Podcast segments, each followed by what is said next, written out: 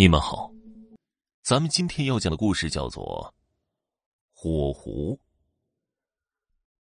老山沟是一个名不见经传的小山村，因为地处大山深处，又常年与世隔绝，所以这里就很贫穷落后。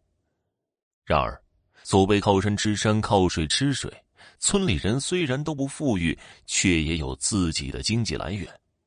比如说，有专门的人上山采药的，也有在半山腰种果树的，当然还有专门下夹子捕猎的。要说这个捕猎，虽然来钱快，可真正愿意干这一行的其实没几个，因为村里人都很迷信，都觉得这是伤天害理的事儿，万一惹到了山里的什么灵物，那就是有损阴德的买卖了。然而啊。村东头的李老坏可不这么想，他觉得呀，这也是养家糊口的营生，没什么不好意思的。于是，他就经常在大山深处下许多的捕兽夹子，而且啊，他最喜欢那种厚重的铸铁的夹子，把铁齿磨得极其锋利，一旦踩上，非得骨折筋断不可。因为山上到处放置捕兽夹子，又不警示。最后弄得村里人都不敢进山乱走，生怕不小心踩到了。有些不留神，真的就遭了殃的，就去找李老坏理论。可这李老坏不但不道歉，还吹胡子瞪眼睛，闹着让人先赔他野物钱，真是蛮不讲理。而且啊，据说这李老坏猎的野兔、野狐之物也不打死。而是带回家，用绳子拴在断腿的伤口处，听着他们痛苦的惨叫。那惨叫声听得村里人凄惶，可他振振有词啊，说这些猎物皮毛就是要活的才好，买得上价钱。可这么一个蛮横的李老坏，也有死对头，那就得数村西头的老好人张善了。张善和李老坏差不多年纪，可道不同不相为谋。他们从小就玩不到一起去。这张善也娶了妻子，生了个女儿十来岁，可妻子早早的就病死了，留下父女俩相依为命。张善常常进山里去采些蘑菇野菜，有些时候也会采药来换钱。因为见惯了李老坏布下的铁夹子，所以他也很气愤。虽然表面上没有撕破脸，可老好人也有犯倔的时候。他觉得李老坏捕猎不分公母长幼，为了多那几个臭钱，还故意让猎物流血哀嚎，太过残忍了。所以，他每次进山的时候，就拿着一根粗木棍，遇到李老坏下的铁夹子，就敲打一番，算是破了他的索命阵。张善的这种做法可把李老坏给气冒烟了，可他偏偏没辙呀，毕竟是惹了众怒了。最后，李老坏也只能在背地里使坏，就在村里人前人后的嘲笑他，说他做了一辈子好人好事，还不是只能让孩子陪他吃糠咽菜吗？都穷成什么样了，还要去装好人？那野狐畜生还能感谢你不成啊？况且这么多年了。也不见你积了多少福德，倒是死了老婆，还说什么我老李伤天害理。我不但生了儿子，传宗接代，还让家人都不缺吃少穿的。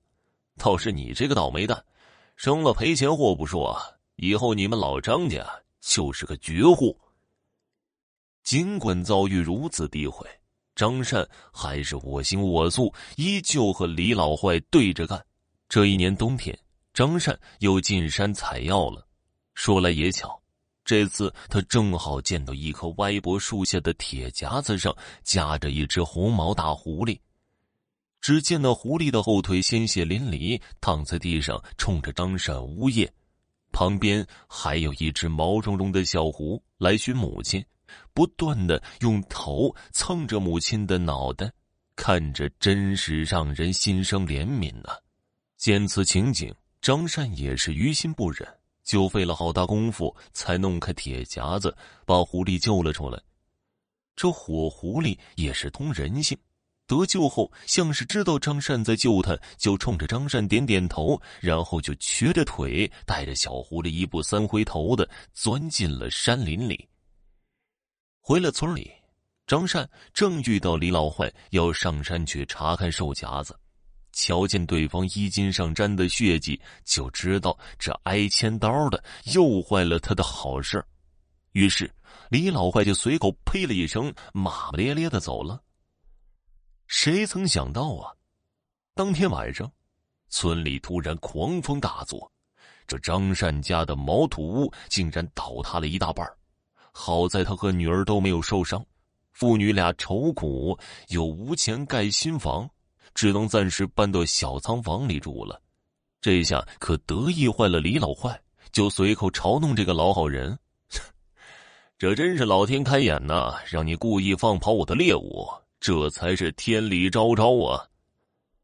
村里人也觉得惋惜，毕竟这么一个善心人，命运怎么这么苦呢？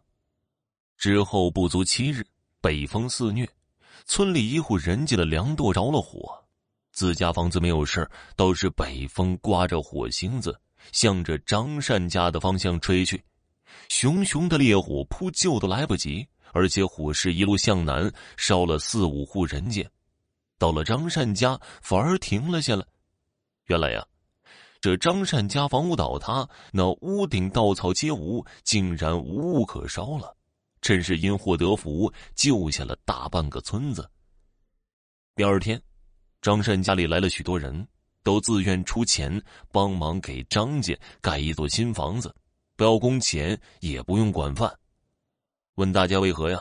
一个老妇人就站出来说了：“我们是来感谢你的，感谢你救了全村子。”其他人家也都纷纷说是他们家的塌屋隔离了火势，救了全村的人。很快，这事情就被十里八村的人听说了，一时间竟传为美谈。当时，隔壁村有个善良的寡妇叫李美凤，后来就看中了张善的人品，自愿嫁了过来。从此以后啊，张家欢声笑语，气得那李老坏借故耍酒疯。打了好几次他家里的胖婆娘，后来张善的女儿出嫁，嫁给镇上一个大户人家的大少爷。据说呀，这大户正是看中了张家的德善家风，才同意这门亲事的。由此可见呢，积善之家常有余庆，积不善之家必有余殃啊。有时候福虽未至，但祸已远离。正所谓，勿以善小而不为，勿以恶小而为之。说的也正是这个理儿啊！听众朋友，本集播讲完毕，感谢您的收听。